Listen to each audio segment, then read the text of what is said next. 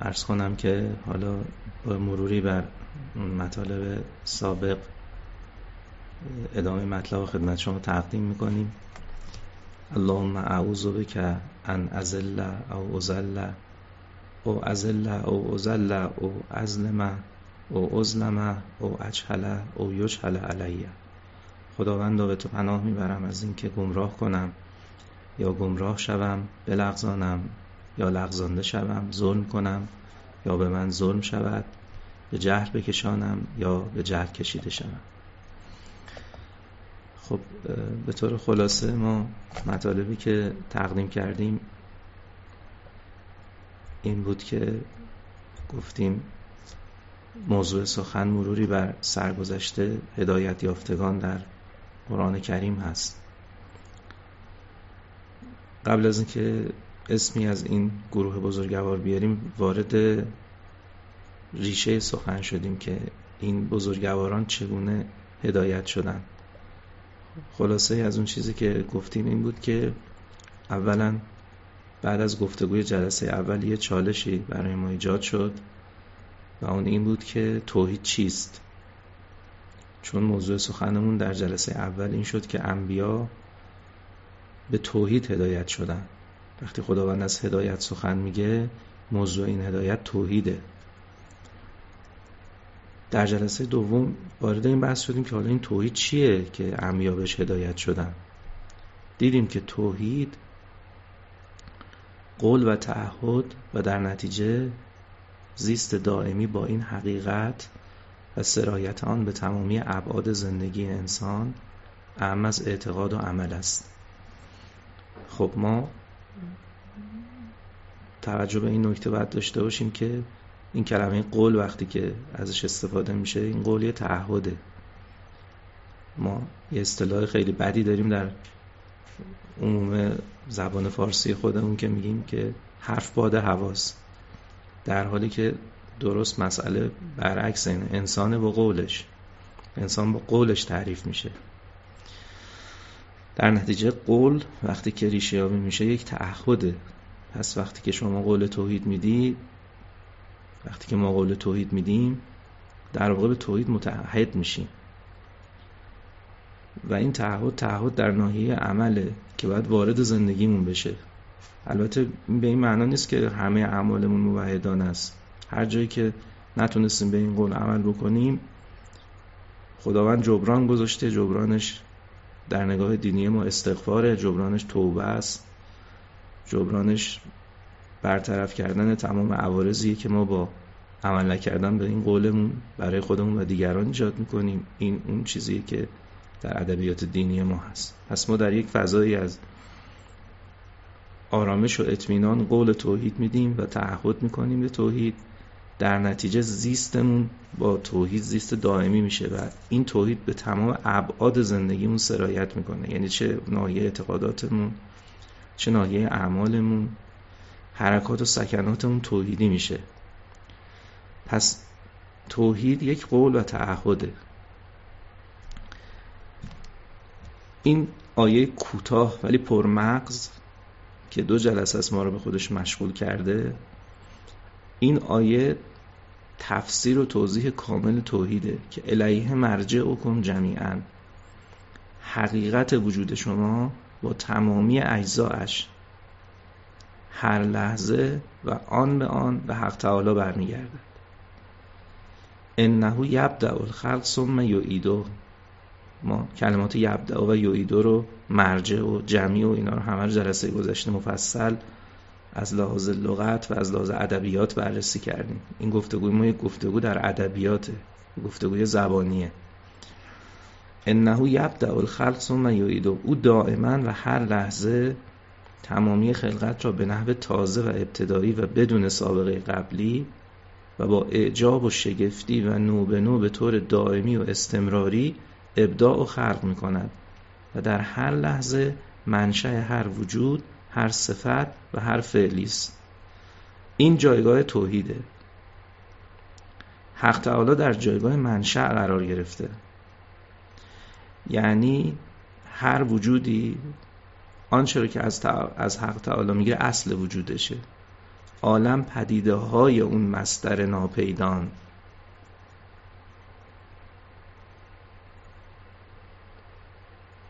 جان فدای آنکه ناپیداست باد. اون وقتی که ظهور می‌کنه دیگه ظهور کرده. ظهورش میشه این عالم. و در این ظهور شما یا وجود می‌بینید مثل آسمان و زمین و کوه و دریا یا صفت می‌بینید مثل علم و قدرت و حیات یا فعل می‌بینید مثل گفتن و شنیدن و رفتن و آمدن. تمام این امور از یه منشعی داره ظهور می‌کنه.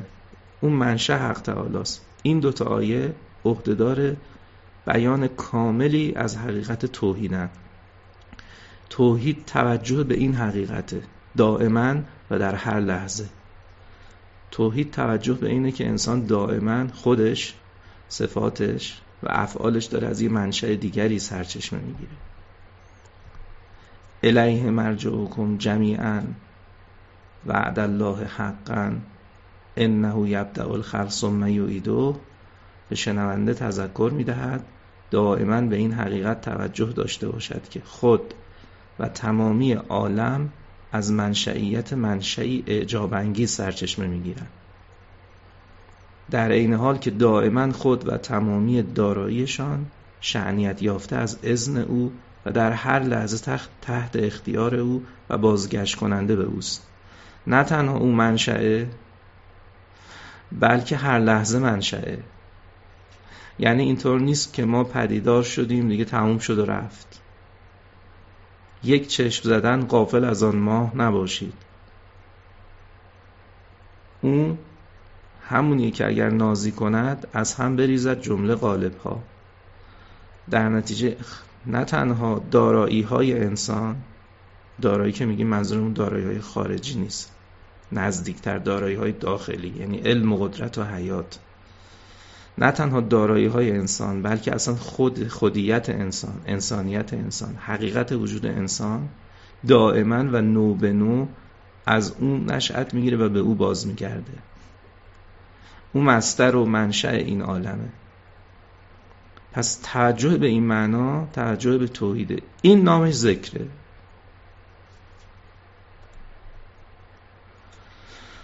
خب برای اینکه ما این گفتگوی خودمون روی مهری هم براش بزنیم از تایید معیدی رو از بیانات مرحوم علامه طباطبایی آوردیم که ببینیم ایشون توحید رو چجوری تعریف می‌کنه.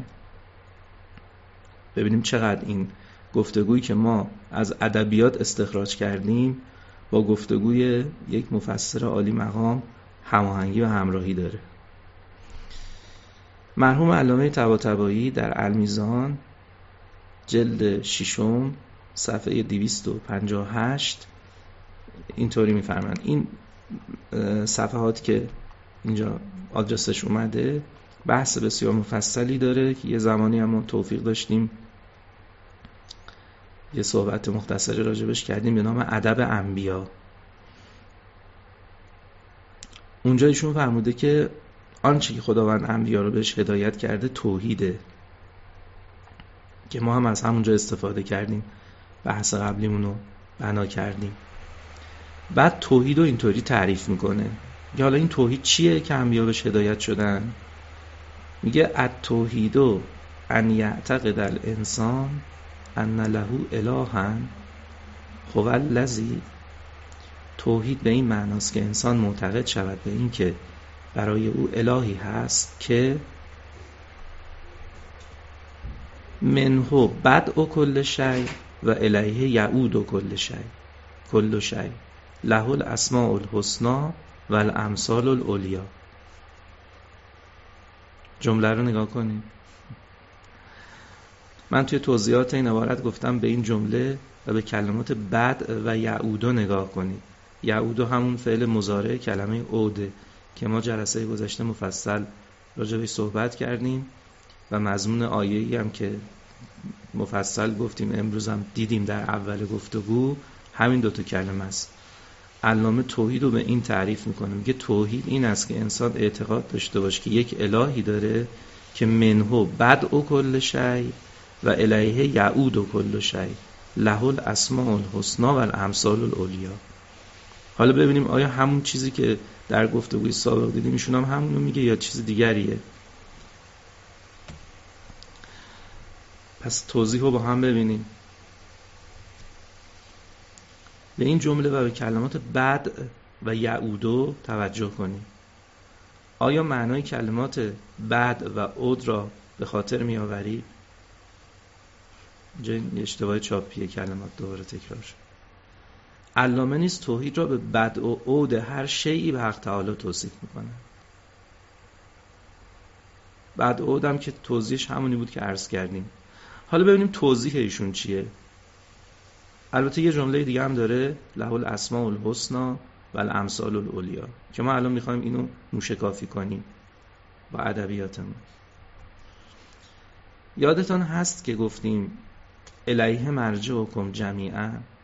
یعنی حقیقت وجود شما با تمامی اجزاش هر لحظه و آن به آن به حق تعالی برمیگرده. انه یبدع الخلق ثم یعیده یعنی او دائما و در هر لحظه تمامی خلقت را به نحو تازه و ابتدایی و بدون سابقه قبلی و با اعجاب و شگفتی و نو به نو و به طور دائمی و استمراری ابداع و خلق می‌کنند. و در هر لحظه منشأ هر وجود و هر صفت و هر فعلی است. این توحیده. خب این یبدع و یویدو دارن اینو میگن. ایشون هم گفت یبدع و یویدو ببینیم حالا همین آیا همین از توش بیرون میاد؟ همین بر همین ترجمه‌ای که ما کردیم. ببین این عبارت برداشت ما نیست تحلیلم نیست. این ترجمه است. فقط کلمات رو ترجمه کردیم. کاری نکردیم. ترکیبای جمله رو بررسی کردیم کلمات رو ترجمه کردیم. اینو این چیزی که ما اینجا نوشتیم یه ترجمه تحلیلیه. خب حالا ببینیم علامه چی میگن. بار دیگر به بیان علامه توجه کنیم. التوحید ان یعتقد الانسان ان له الها هو الذی منه بدء کل شی. الیه یعود کل شی. له الاسماء الحسنا و الامثال العلیا این توحیده. خب اینقدر ما اینجا عربی حرف زدیم دیگه شما اینا رو همه رو لغاتو یاد گرفتین دیگه. دیگه حوصله عربی هم نداشته باشین. حالا ببینیم.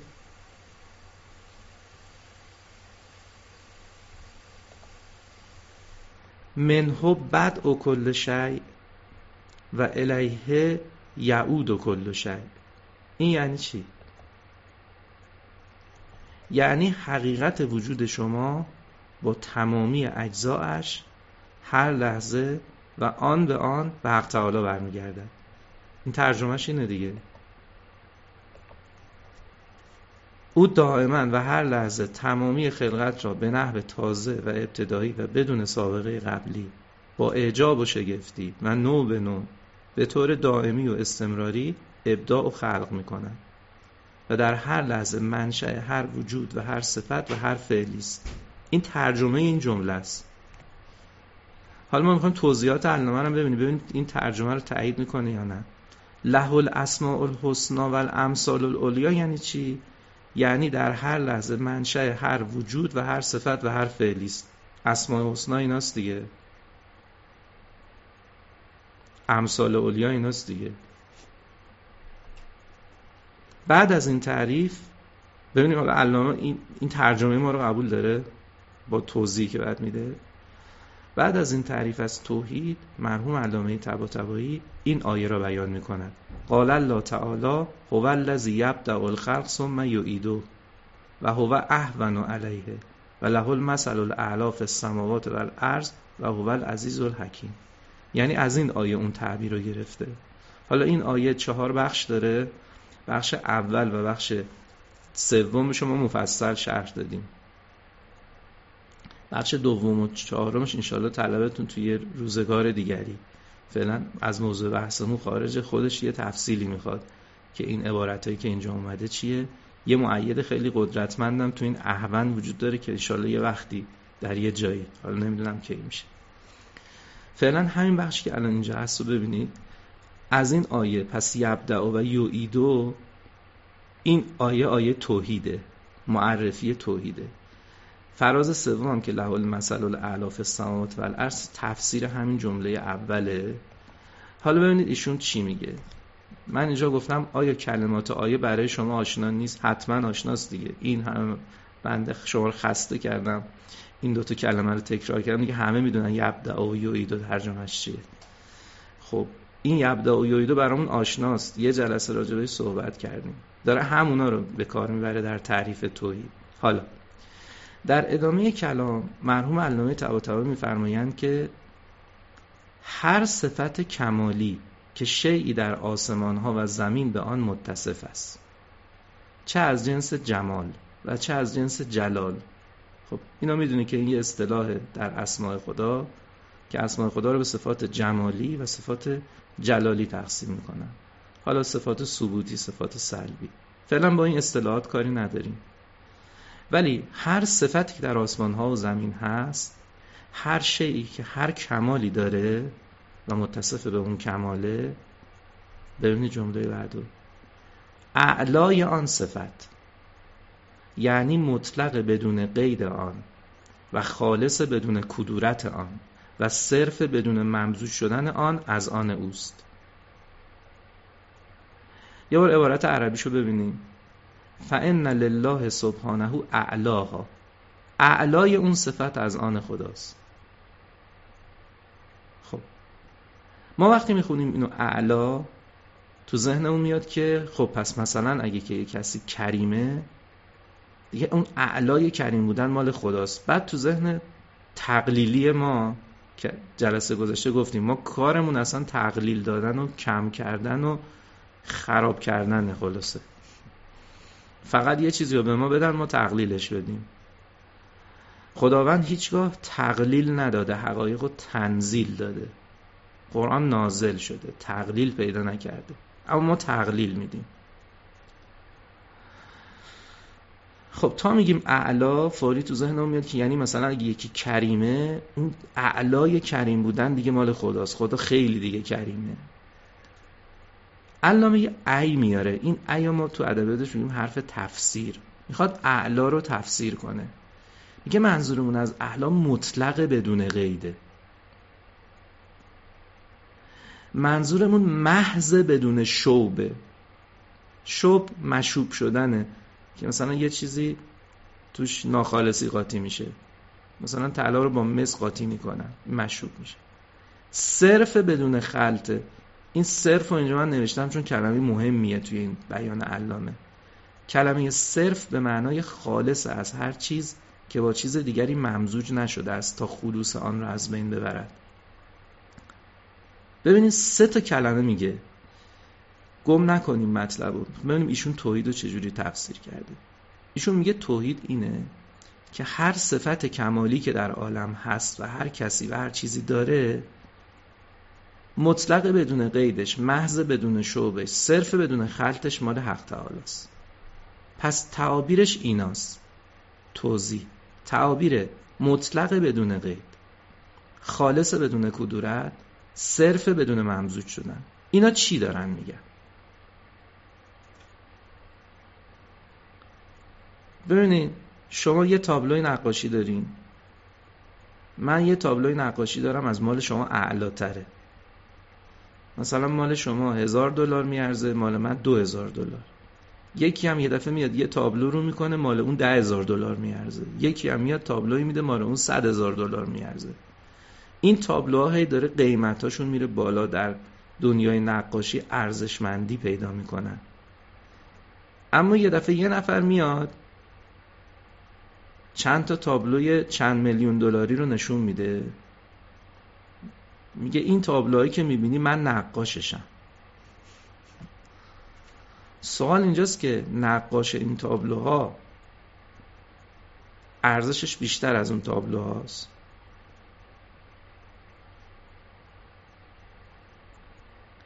اینجا میشه تابلوها رو با نقاش مقایسه کرد یا نقاش منشأ اون تابلوهاست.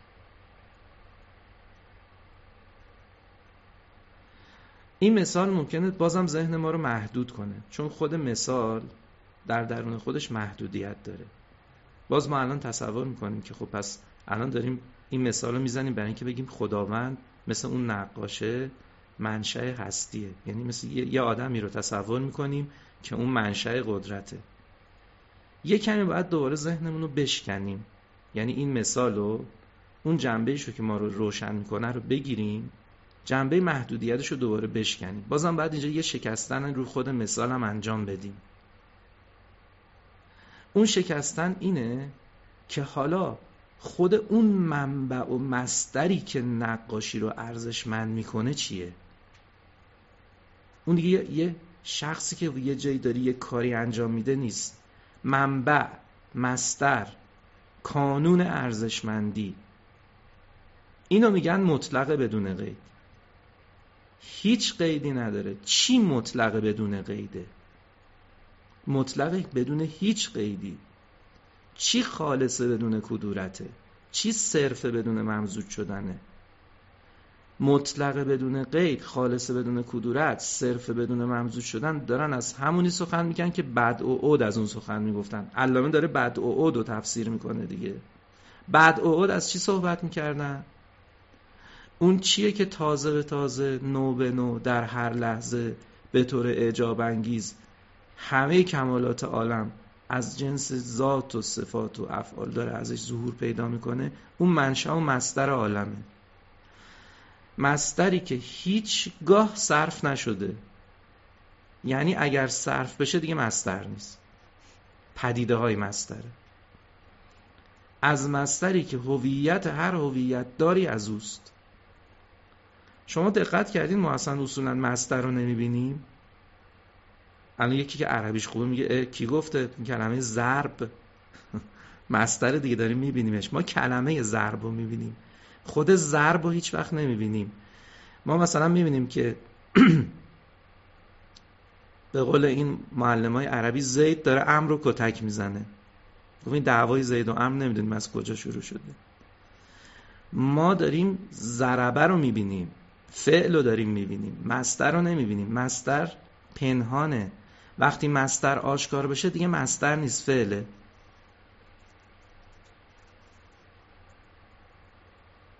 اون مستری که هویت هر هویت داری از اوست. نتیجه این دریافت توحیدی حالا چیه؟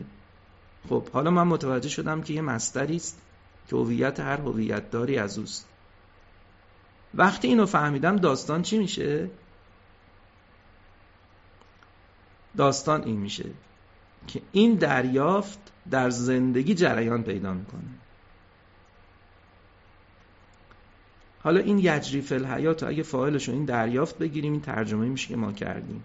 اگه فاعلش اون شخص گیرنده بگیریم میشه اون آدمه شروع می‌کنه به زندگی کردن. هیچ فرقی هم نداره این دوتا ترجمه. یعنی اون شخص کسی که اینو گرفت. بنده یه سوال دارم. ما الان از صبح تا شب توی شغلمون توی شغلمون دنبال چه کاری میریم؟ ببینیم الان هر جای دنیا که زندگی کنیم یه شغل می‌خوایم دیگه. از شغل چی می‌خوایم؟ درآمد می‌خوایم دیگه. یکی از اهداف مهممون درآمده. درآمد چیه؟ درآمد یه اعتبار مالیه که صاحب اثره. یعنی اسمش هم پوله. خب بعد ما مثلا پول میدن. یه مبلغی به ما پول میدن. ما با این پول چیکار می‌کنیم؟ ما با این پول حوائجمون رو برطرف می‌کنیم. خب اگه ما مثلا یک ماه تمام کار بکنیم به ما این اعتبار رو ندن یعنی پول به ما ندن. به جای پول به ما یه دسته روزنامه باطله بدن. ما حاضریم برای اون روزنامه باطله کار کنیم؟ ما وقتی تشنمون میشه دنبال چی میریم؟ دنبال آب میریم رفع تشنگی می‌خوایم.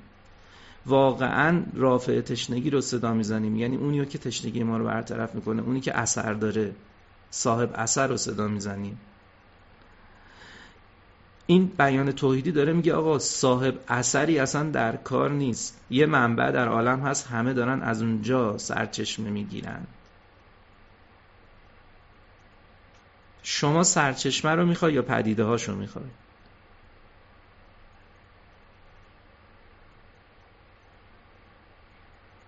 شما ارزشمند رو می‌خوای یا ارزشمندی رو می‌خوای؟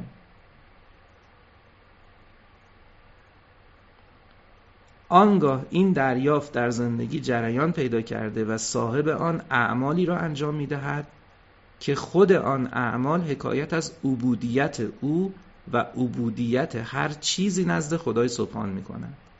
عبودیت یعنی چی؟ عبودیت یعنی توجه به همین معنای توحیدی که گفتیم. یعنی توجه به اینکه سرچشمه سرچشمه ای در این عالم هست. تذکر عبودیت همان توجه به مستر است. مستری که دائما و هر لحظه تمامی خلقت را به نحو تازه و ابتدایی و بدون سابقه قبلی و با اعجاب و شگفتی و نو به نو به طور دائمی و استمراری ابداع و خلق می کند و در هر لحظه منشأ وجود هر وجود و هر صفت و هر فعلی است. عبودیت توجه به این معناست. توجه به این معنا. توجه به این معنا سرایت می‌کنه به چی؟ به همه چیز وجود آدم. هم به نحوه بودن آدم. هم به صفات آدم. هم به افعال آدم. خب و به این ترتیب توحید در ظاهر و باطنش سرایت نموده و عبودیت محض از اقوال و افعال و سایر جهات وجودیش ظاهر میگرده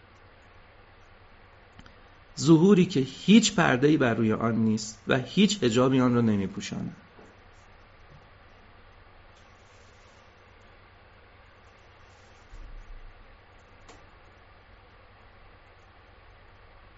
این داستان توحیده. و این بیان مرحوم علامه است. به این جمله علامه طباطبایی دقت کنید. توحید در ظاهر و باطنش سرایت نموده و عبودیت محض از اقوال و افعال و سایر جهات وجودیش ظاهر میگردد. ظهوری که هیچ پردهی بر روی آن نیست و هیچ هجابی آن را نمیپوشاند ما از اون اول چی گفتیم؟ گفتیم ما نمی‌خواهیم راجع به توحید صحبت کنیم.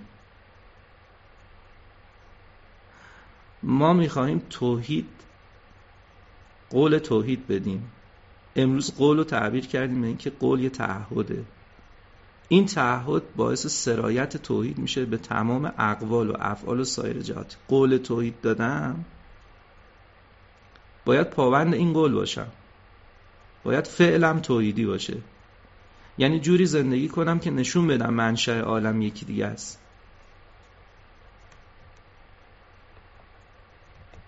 گفتگوی توحیدی لازم است به جایی برسد که توحید در ظاهر و باطن سرایت نموده و عبودیت محض از اقوال و افعال و سایر جهات وجودی ظاهر گردد.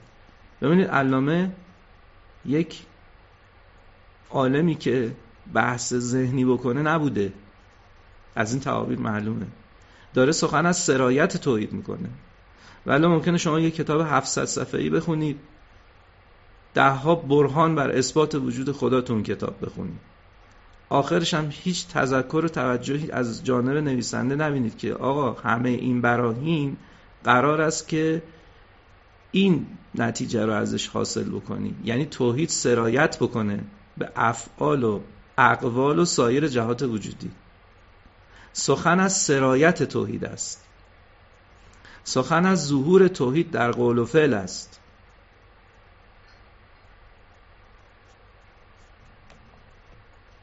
در یک کلام سخن از یافتن و زیست کردن و بودن است نه از گفتن و شنیدن و نرسیدن. تا کی بگوییم و بشنویم و نرسیم.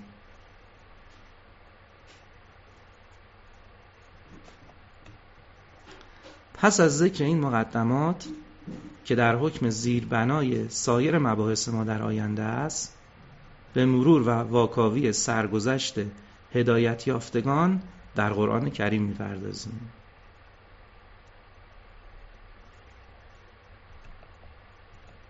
داستان اول سرگذشت یونس علا نبینا و آلهی و علیه السلام. این سرگذشت خیلی به زندگی ما شباهت داره.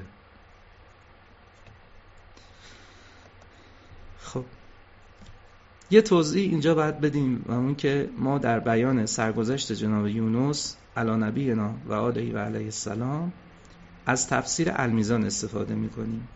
و آنچه را از المیزان نقل می‌کنیم به صورت متن المیزان آن را نمایش می‌دهیم و توضیحات را با عبارت توضیح بیان می‌کنیم. یه جای فرمایشات علامه است یه جایی هم عرایز که یه کامنتی زدیم. اونو به عنوان توضیح نوشتیم اون کامنتمون. خب. داستان از اینجا آغاز میشه. و زنون از ذهب مغاظبا فظن ان لن نقدر علیه فنادا فی الظلمات ان لا اله الا انت سبحانک انی کنت من الظالمین. سوره انبیا آیه 87 این آیه که بخش مهمی از داستان جناب یونس رو بیان کرده که از آیات اساسیه و اون اساسی ترین قسمت داستانم توی همین جا اومده. البته در جای دیگه همین داستان ذکر شده کلماتی هست که وقتی اینا رو کنار هم می‌ذارین اسرار این داستان عجیب که خیلی به حال ما نزدیکه. شاید نزدیکترین داستان به حال ما همین داستانه روشن میشه با اون کلمه. حالا ببینیم داستان چیه. اولا خلاصه داستان از متن المیزان اینه که کلمه نون به معنای ماهی است و زنون صاحب ماهی همون یونس پیغمبر فرزند متاس که صاحب داستان ماهی است و از طرف پروردگار مبعوث بر اهل نینوا شد و ایشان را دعوت کرد ولی ایمان نیاوردند. پس نفرینشان کرد و از خدا خواست تا عذابشان کند همین که نشانه های عذاب نمودار شد توبه کردند و ایمان آوردند. پس خدا عذاب را از ایشان برداشت. این خلاصه ای از داستان قوم یونسه که در تفسیر شریف المیزان آمده در جای دیگه هم آمده قبل از ایمان آوردن قوم یونس از میانشان بیرون شد و خداوند صحنه به وجود آورد که در نتیجه یونس به شکم یک ماهی بزرگ فرو رفت و در آنجا زندانی شد. تا آنکه خدا آن بلیه را از او برداشت دوباره به سوی قومش فرستاد. این اینم بخش فصل دوم داستان. حالا بریم آیات رو بررسی کنیم ببینیم که چی نصیبمون میشه انشاءالله امروز. قرآن کریم میفرمد و زنون از ذهب مغازبن به یاد آور زنون را زمانی که با حال غضب شدید از نزد قومش خارج شد.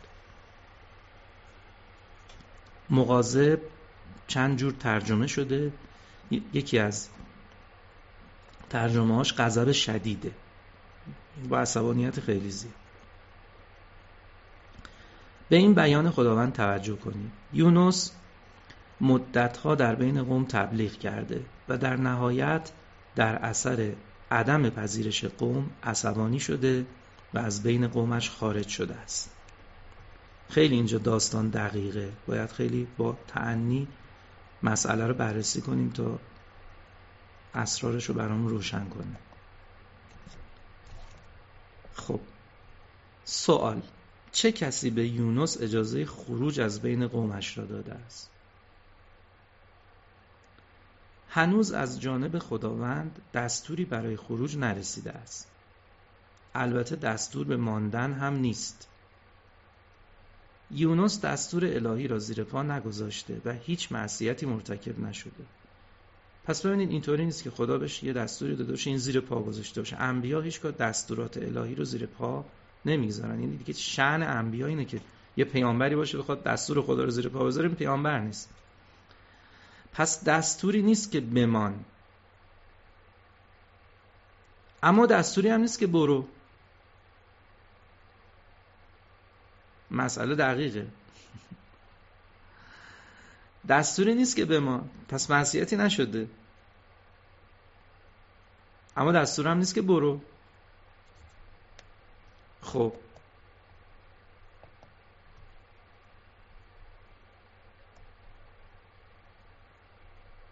اما هنوز از جانب خداوند دستوری برای خروج نرسیده است. البته دستور ماندن هم نیست ولی مقام بندگی و عبودیت اقتضا می کند تا دستور نرسیده یونس حرکتی انجام ندهد.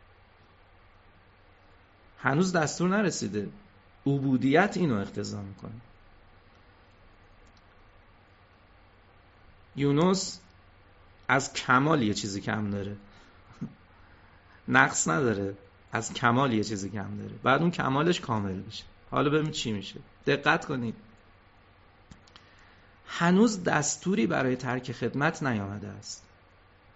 اما یونس از شهر خارج می شود حالا سوال. چه کسی به یونس دستور خروج داده است؟ شما طبیعت ماجرا رو دقت کنید. قرآن چی گفت؟ گفت شدیدا عصبانی شد. آدم وقتی عصبانی میشه چه جوری میشه کنترلشو از دست میده دیگه. عصبانی میشه یه کاری انجام میده. یونس عصبانی شده و در اوج عصبانیت از شهر خارج می شود مقاذب دلالت بر شدت عصبانیت می‌کنه اینا رو نوشتم که نگیم پرت پرلا میگه از خودم نمیگم. لغتش داره اینا. چه کسی به یونس دستور خروج داده است؟ آیا کسی غیر از خودش به خودش اجازه خروج داده؟ خدا که نگفتش خارج شد. خودش خارج شده دیگه.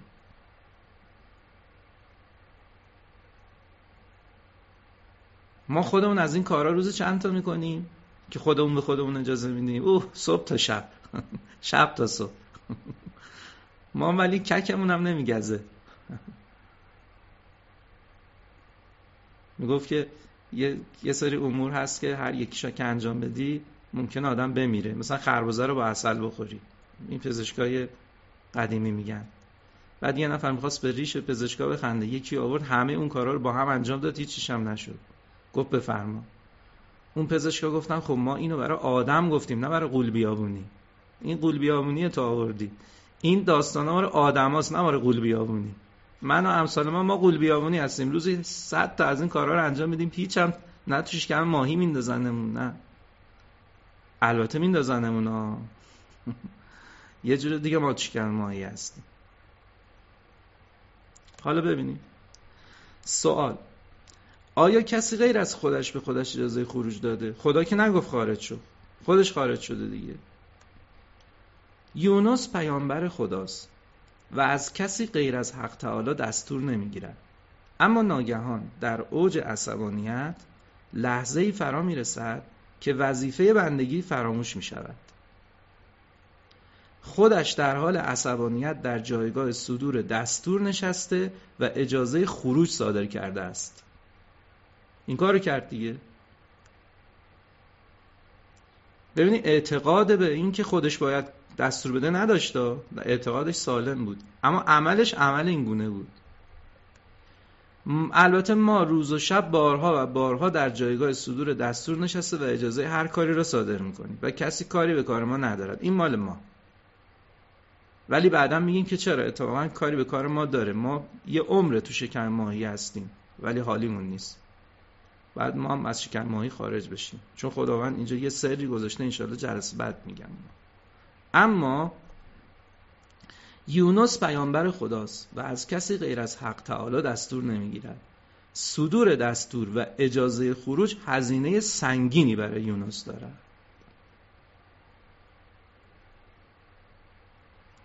ببینید ما دو جور هزینه داریم. یه هزینه هزینه در دنیای اعتبارات مثلا میگین که اگر امروز نیای سر کار حقوق تو قطع می‌کنه خب یه امر قراردادیه. اما میگین که اگه آب آلوده بخوری به شدت مسموم میشی. این دیگه قراردادی نیست که. خب آب آلوده مسموم می‌کنه.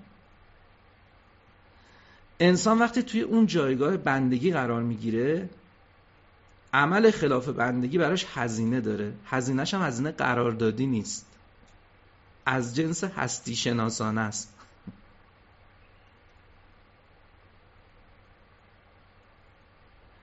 با مش زدم تو دیوار. خب دستم درد می‌گیره دیگه. قاعدش اینه. چون دیوار به اندازه که بهش نیرو وارد کنم بهم نیرو وارد می‌کنه. در مقام بندگی خلاف بندگی رفتار کرده. هزینه داره. هزینهش چیه؟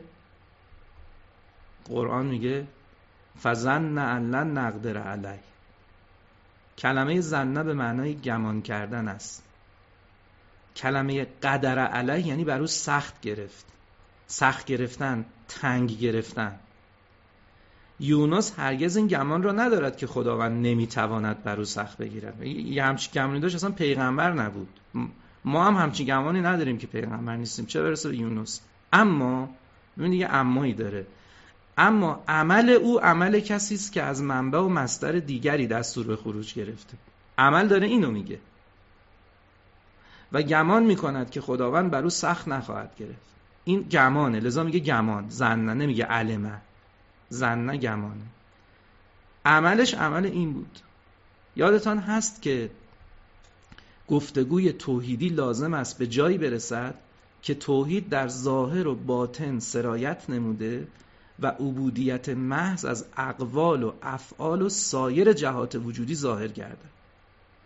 سخن از سرایت توحید است. سخن از ظهور توحید در قول و فعل است. اینجا توحید از فعلش ظاهر نشد. فعلش توحیدی نبود. در خروج بدون دستور نشانه از توحید نیست. در نتیجه کار بر یونس سخت می شود فلتقمه الحوت و هو ملیم سوره صافات آیه 142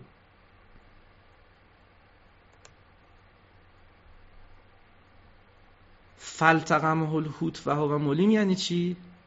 التقام یعنی بلعیدن. ملیم یعنی داخل در جایگاه ملامت شد. ببینید چقدر عبارت و دقیقه. ماهی بلعید ماهی یونس را بلعید در حالی که جایگاه یونس جایگاه ملامت بود. رفت تو جایگاه ملامت. ببینید جایگاه طور نحوه وجوده نحوه وجودش در خروج از بندگی بردش تو جایگاه ملامت. شد نحوه وجود در جایگاه ملامت. داستان داستان مجازات های مرسوم بشری نیست. این نیست که چون نیومدی بهت پول نمیدم. اینه که چون سم خوردی میمیری. خب. یک بار دیگر ببینید فلتقم الحوت و هو ملیم ماهی یونس را بلعید. در حالی که جایگاه یونس جایگاه ملامت بود.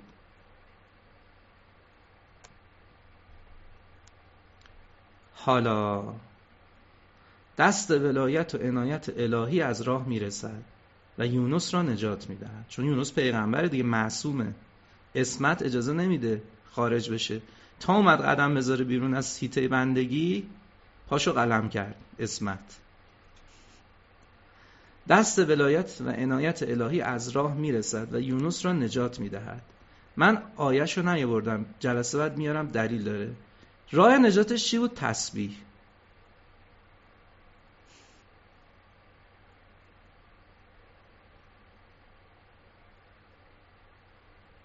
تا حالا این داستان اینجوری نگاه کرده بودیم؟ چیزی خارج از آیات داریم میگیم؟ فلولا انه کان من المسبحین للبس فی بطنه الی یوم یبعثون. اینم دلیلش. صافات 144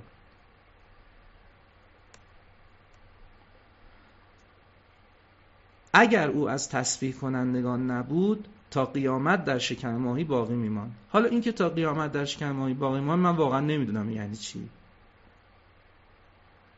فعلا با این قسمتش هم کاری ندارم. ولی آیه اینه لولا اگر از مسبحین نبود یعنی تسبیح کنندگان.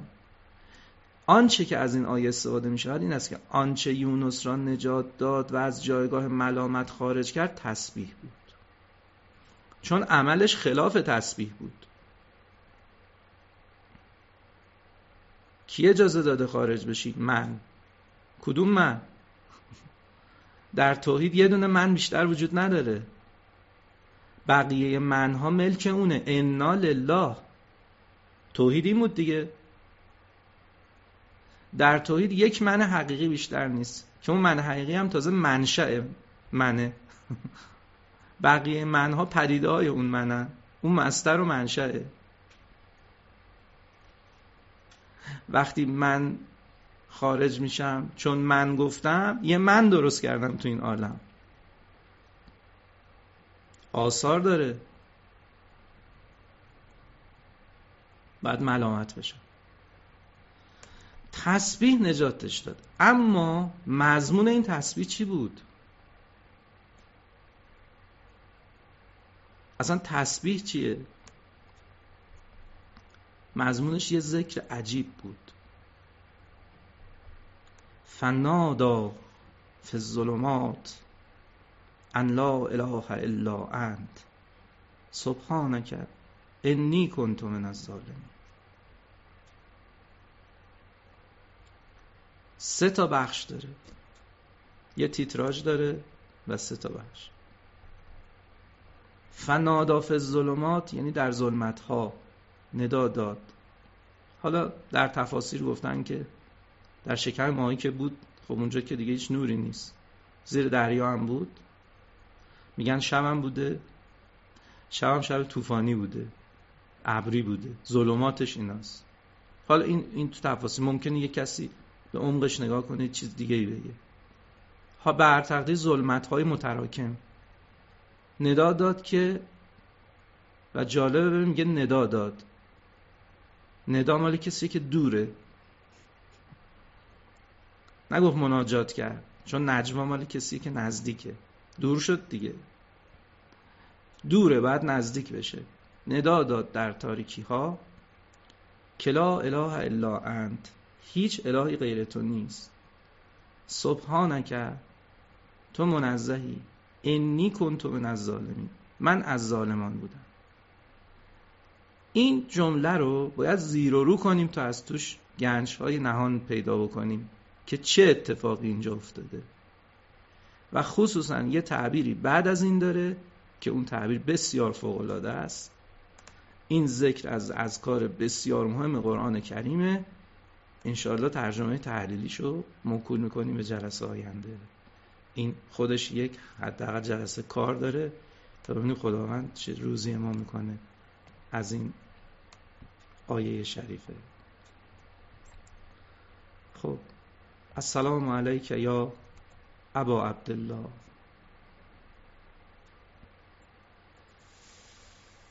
زنده جاوید کیست؟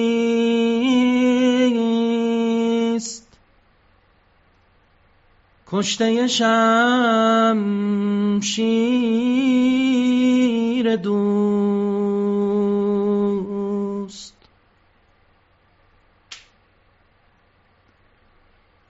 زنده جاوید کیست؟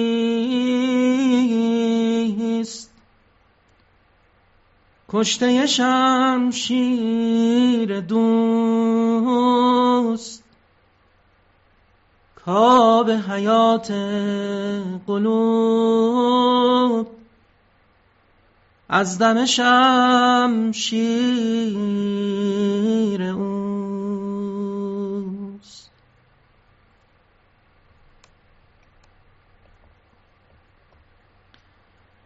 گر بشکافی هنوز خاک شهیدان عشق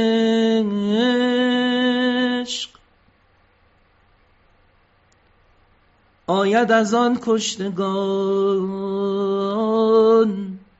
زمزمه دوست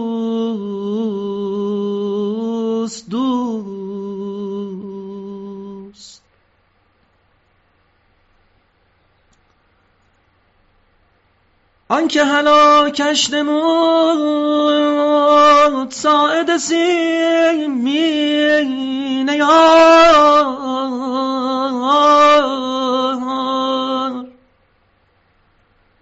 باز به آن ساعدش کشته شدن آرزوست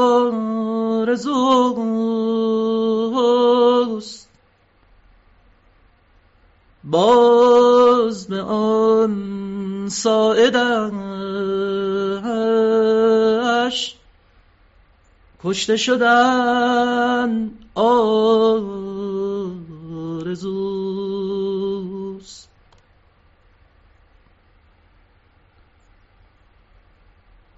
بنده یزدان شناس موت و حیاتش یکیست زان که به نور خداش پرورش طبع و خوست.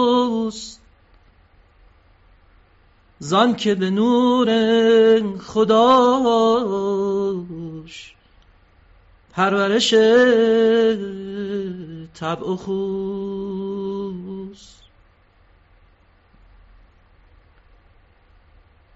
آن شجری را که حق بهر سمر پرورید بان که الحق زند تا ابد از مغز و پوست.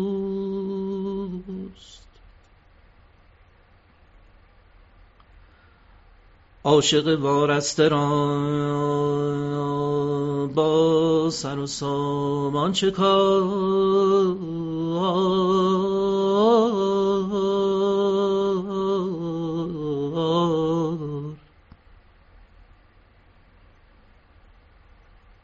عاشق وارسته را با سر و سامان چه کار؟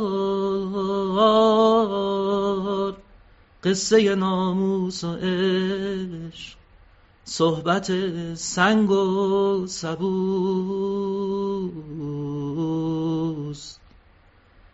قصه ناموس و عشق صحبت سنگ و سبوست عاشق دیدار دوست اوست که همچون حسین. زردی رخسار او سرخ زخون گلوست.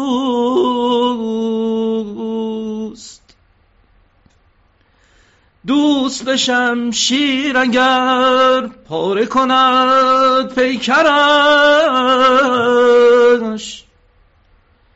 منت شمشیر دوست بر بدنش مو به موست منت شمشیر دوست بر بدنش مو به موست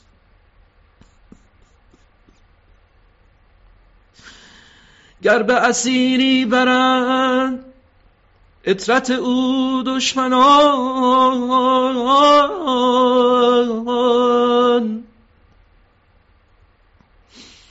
هر چه ز دشمن بر او دوست پسندند نکوست. هر چه ز دشمن بر او دوست پسند نکوست تا بتوانی فعاد در غم او گریه کن. بر تو از این آبرو نزد خدا آبروست. السلام علیک یا ابا عبدالله و علی الارواح التي حلت بفنائك عليك مني سلام الله أبدا ما بقيت وبقي الليل والنهار ولا جعله الله آخر العهد مني لزيارتكم السلام على الحسين وعلى علي ابن الحسين وعلى أولاد الحسين وعلى أصحاب الحسين